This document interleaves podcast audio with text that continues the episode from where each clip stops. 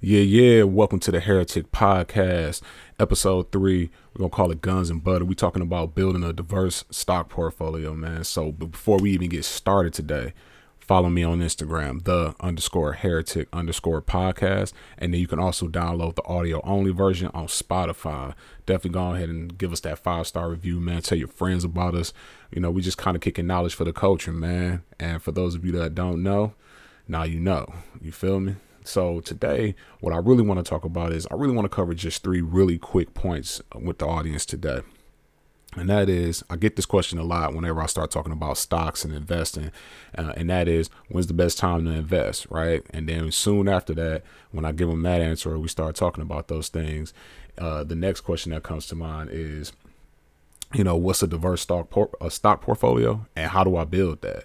Right. So today we're going to talk about that, and we're going to talk about just the different types of stocks you could put in there and what my strategy is for when I built out or when I'm or as I'm actively building out my stock portfolio. OK, so the number one thing is, man, people always ask me to say, OK, man, like, what's the best time to invest, bro? Like, I hear you talking about stocks all the time and about how profitable they've been. When's the best time to hop in there? Because a lot of people have this misconception that you're supposed to buy a stock when it's rallying and it's doing well in the market. And to be honest with you, that's probably not the best time you want to buy a stock, because the purpose of buying a stock um, is to is to buy low and sell high. You know, that's the concept. I don't ever sell my stocks, but I do buy them when they're preferably at rock bottom prices, or I know I'm getting a pretty good discount. And one of the ways that I determine whether or not I'm going to purchase within the stock is that I take a look. If you download the Yahoo Finance app, it's where I literally go on and I have dozens of stocks that I'm tracking because I want to understand how they're performing over a period of time. If you look at the fifty-two week average, you'll be able to see the high points that that stock has hit over the last year. So, for example, if I'm going on to my my app and I see a stock that, you know, a year ago the highest it was was four hundred, and then I come back and now that stock is two fifty, and I'm gonna look into it, and unless there's any real fundamental changes to the business that threaten its future in terms of maybe a part portion of the business maybe going bankrupt, yeah, I'll go ahead and, and buy that, because at some point that stock's gonna rally back and it'll be all good, and I would have made my money, or my money would have increased in value, and and we could go at it from there, right?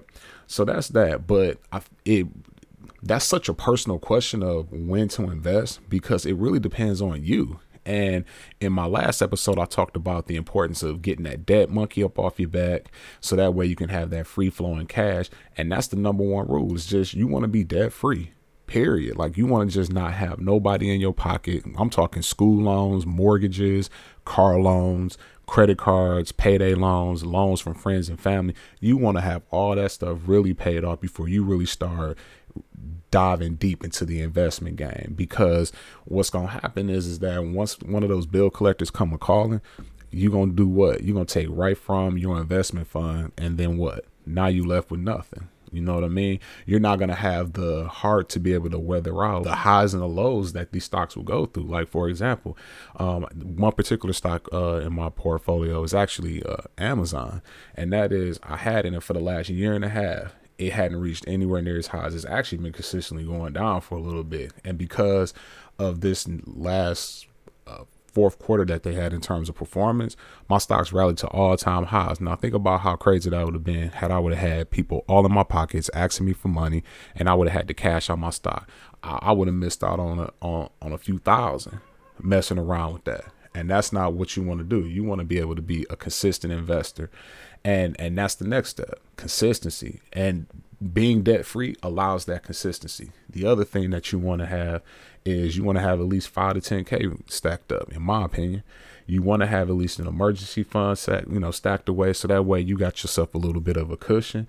And then once you have that cushion, and we talked about what that cushion is in the last episode, you want to have about five or ten K to really just kind of throw in the market. Because honestly, if you're doing anything less than five K, I'm not saying you can't do it and you can't work your way up to it. So I don't even want to think that this is a black or white thing. If you only got a couple thousand to invest that year, invest it over the course of the year, but you need to actively work on increasing that amount that you give to your stock portfolio, because it'll just give you a better chance of of being able to reap the profits, if you will, of that diversification that, that we're trying to reach. And then the last thing I want people to understand about when you're investing is that understand that you don't really know anything. These stocks go up, they go down. Companies come out of left field and do well that you would have never thought could reinvent, you know, reinvent themselves. Companies go down all the time. You could have a stock, a stock in your portfolio that was, that was performing well for the last ten years. Something material happens with the company and it changes, and nobody saw it coming, and that stock tanks. And it is what it is. The one thing you can know is that at least you're not going to go below zero, which is why, again, I say stay away from debt, and, we, and you know, it messes with your net worth. That messes with your ability to be able to increase that net worth. So again, debt is really the key here, because you want to be able to invest freely, consistently. You want to be able to have the the wherewithal and the means to be able to save up the minimal amount, so that way you can invest over time. And more importantly, when them debt's not pulling on you, you're not worried about cashing out no stocks trying to, you know, get your money back, right? So then moving into like the divorce portfolio port portion. So when we talk about a divorce portfolio, essentially what well, what I'm saying is, is that this is a portfolio that you build consistently over time by investing in every company possible for whatever your reasons may be. Sometimes I'll go out and purchase a pair of Jordans, and at the same time, or the night before, or sometime before that, or after it, I'll go and purchase some Nike stock of equal value or triple the value, or however much that I need to do. So if I spend one hundred fifty dollars on some shoes, I might put five hundred dollars into Nike stock, because I know if I'm buying these shoes, then, you know, I know other people are are behind them too, right? So you want to, but also just investing in everything possible. Why not? You know, so, and just kind of double back into that example that I gave with Nike. Look in your closet. If you got Nikes, you got Apple products, you got uh, Adidas, you got all these different companies that you are patronizing and that you're giving your money to, you want to make sure that you own stock in that. So that way, when, when that company reports out that, that growth in their profit, their profit line, you want to be one of the shareholders that they're responsible for cutting some of that pie, pie with. Why do you think they call it shares of a company? Because you, you a business owner at that point. You're allowing somebody else to take over the day to day of the, of the business, but you are in fact a business owner. They owe you an explanation. That's, that's really what it is. Um, I think the other thing that you need to know about building a diverse portfolio is that understand that there's a good chance that the majority of the stock that you invest in is going to fuck off. It's not going to, you know what I'm saying, my nigga, it's not going to be a situation where every stock you pick is going to be a winner. In fact, the majority of your, of your portfolio may tank, and it'll be a minority few of shares that will increase in value so much that it will overtake whatever losses you put or took in another portion of your portfolio. That's the beauty of it. And that's why you have to diversify, because as a matter of fact, if you look up some of the things that Warren Buffett says about investing, he actually tells you where to put your money. And we'll get into that a little bit later. So with that diverse portfolio, again, this is for the long haul. The most important thing is to buy as much as you can over a consistently over a period of time. Consistent for me, like every quarter, until I really just can't invest anymore. So pick a time. It could be every month for you, because it's just the quickest way to just make you, you know, to make you some long term money and be able to build your growth. And a lot of people have this misconception that the stock market is going to make you rich. You got to be getting money in order to get money in the stock market. So again, listen to episode one, where I talk about the three things you need to do in order to be able to make the system work. So again, so getting into the nitty gritty a little bit of building a diverse stock portfolio, you got a few types of stocks that you want to kind of keep in mind here. Now, one, in my portfolio, in order for me to consider someone's portfolio to be diverse, they got to be vested in at least ten stocks for me. Some people say seven, other people say five. For me, it's ten, because that's how I know you're serious about the game. So that's number one. So we're looking for at least ten stocks. The more the merrier, but at least ten, right? So you got a few stocks that you want to definitely, you want some terms that you definitely want to understand. So you got like individual stocks, right? And then, and, and within that particular one uh category is you got individual stocks that give you dividends and individual stocks that I like to consider growth stocks. So individual stock will be like stock in Apple or Amazon. Those are individual stocks that you can buy individual shares in that particular company.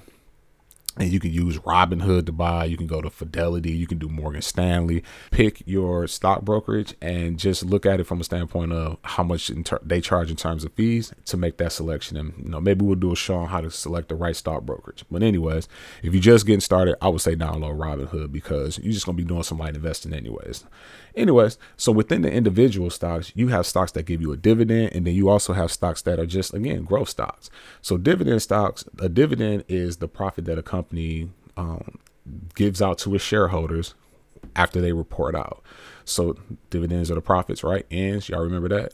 That's what that means. A growth stock is a stock that doesn't pay out dividends, but you see your value in, in the growth of the overall stock. So that'd be like Amazon. Uh, another one would be uh, Facebook. Another one would be Google. Like, these are companies that do not pay out dividends to their share to their shareholders. But be, like when I got my Amazon stock, I think the strike price or the price that I purchased it at was at two hundred fifty dollars or three hundred bucks, and that's now grown to over two thousand dollars. So I've seen my value, my net worth increase because those stocks have gotten more profitable. Whereas with stocks that I have from like Target, Intel, Best Buy, I've seen those stocks also increase in price in terms of value, right? Like the overall stock uh, price. But I've also received a dividend, which is a cash payment that I've then taken in turn, putting into a DRIP program, which is a dividend reinvestment program. And it essentially buys more stock, and that's how it in- increases your position in that particular stock. The next stock I want to talk to you about is going to be an exchange trade fund. The exchange trade fund is when you have um, many individual stocks basically bunched together and pre- and presented to you in a lower price. So you might, and it's based on sector. So it's it's a situation where it's like, think of it like you're saying, hey, I want to invest in the technology sector. I don't know what tech companies I want to invest in. So you can go find you an exchange trade fund and look at all the companies. Might have like sixty, seventy companies in there. And within there, you might say, I at least wanted to have Apple in there, Amazon, um Intel, uh, Microsoft, and then you can look in there and it might have those five five or so companies in there with like ten or fifteen or twenty or up to thirty or forty more companies within that one stock. And instead of you having to pay, let's call it eighteen hundred for an Amazon stock, or, you know, fifteen hundred for Google, or six hundred for a Tesla stock, you can pay sixty to one hundred or maybe one hundred fifty dollars a share, and you're still reaping in the profit of of those stocks as they collectively, you know, do better as a as a whole.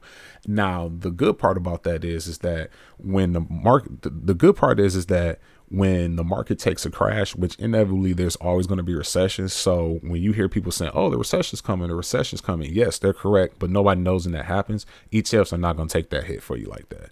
So where some individual stocks may decrease by upwards of fifty percent in value, your E T Fs might drop maybe thirty percent. You have a lot of stock in there to be able to weather that risk. The good thing is, but the the kind of the, I'm not going to say a con, because you're still gaining.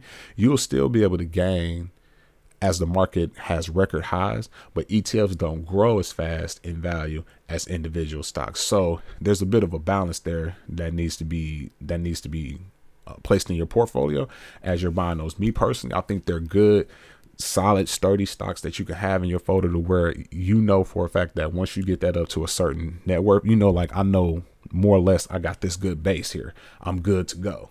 I know that, you know, my portfolio is not going to lose crazy value if I have, you know, a nice collection of E T Fs. And then the last one is going to be index funds. Now, index funds, now index is, if you ever heard of the S and P five hundred, the Dow Jones, and index is a collection of companies that gives investors or people who actively look at the stock market a pulse on what the overall market is doing. And you have people who have built these, they're kind of like E T Fs, but have built these, these index funds that mimic what the overall stock market is doing. And when you invest in those types of things, it basically tracks towards whichever index that it's it's taking its pulse from. So you have some indexes that take their pulse from the S and P five hundred, and it's a collection of companies that represent that S and P five hundred very well, and it'll track very closely to what the S and P five hundred is doing. Same with the Dow Jones, same with any other of the the index that are out there. The good thing about that is is that it does exactly what people say they want to be able to do: invest easily without a whole lot of thought and still be profitable. Because in overall, historically, the market has always done well. Stocks give you an average of about nine point seven percent return on your investment. And if you keep incre- increasing that investment over time, you too have the opportunity, a really good chance of, of really making some good money in the stock market. I can't guarantee anything uh, for anybody, but historically, the stock market has always been, has always done well for me. And, and the majority of people in this country, obviously, or it wouldn't be so much money flowing through there. Before I get out of here, I just want to give people a little bit of insight to how I built my my stock portfolio. So with the three types of stocks that I've uh, presented here, the way I usually do it is, is honestly, I put the vast majority of my money in the E T Fs that pay out dividends, to be quite frank and honest with you. Um, to me, it's a way to kill two birds with one stone, because I told you, I want that bottom layer to be like everything dividend paying, just kind of pumping, keeping the, the the guts of my of my portfolio up and running. And with E T Fs, it's a way for me to bet on the entire market. I'm not just placing my bet with Apple, or I'm not just placing my bet with Amazon. I'm not just placing my bet with Intel or just these individual companies and hinging my success on few. I'm hinging my success on the overall health of the actual market. And the reason why I will put the majority of my money in the E T Fs is because, especially when the market's doing well, is because, number one, when the market un- inevitably goes into a recession, you don't want to be able to, you don't want to take a hit. And individual stocks take a hit during recessions. And that's honestly when you switch up the game. So when you, when the market is doing well, like it's doing right now, I'm very heavily invested in E T Fs, because what it does is it allows for steady growth. Those dividends are flowing, and it's just a safe place for me to put my money in. I know it's going to be doing what it's supposed to do, right? But when that market flips and that, that Dow Jones drops to, I think it's at record highs now, it drops to half of what it is right now, then it's a situation where I'm going to be looking to flip that investment. And what you could do is you could potentially sell some of those E T Fs and buy those individual stocks when they're rock bottom. Me personally, I like to simply keep my, my investment strategy of continuing to invest in E T Fs, but then taking all the extra money that I have and also purchasing individual stocks as well too. So it's like I'm increasing my net worth on both ends. So if we're talking percentage wise, to be honest with you, you should be putting ninety percent of your money into E T Fs at this particular point, in my opinion, of the market, and ten percent of that into individual stocks. Now, with individual stock, individual stocks, look at that fifty-two week average, find out what's a good time for you to hop on in there, and you put your gambling portion of your portfolio in on that. That other ninety percent should be making you wealth in those E T Fs, uh, getting those dividends. And that's the Heretic Podcast. Y'all be blessed out there, and make sure y'all continue to make that money grow. Fuck the norm and evolve.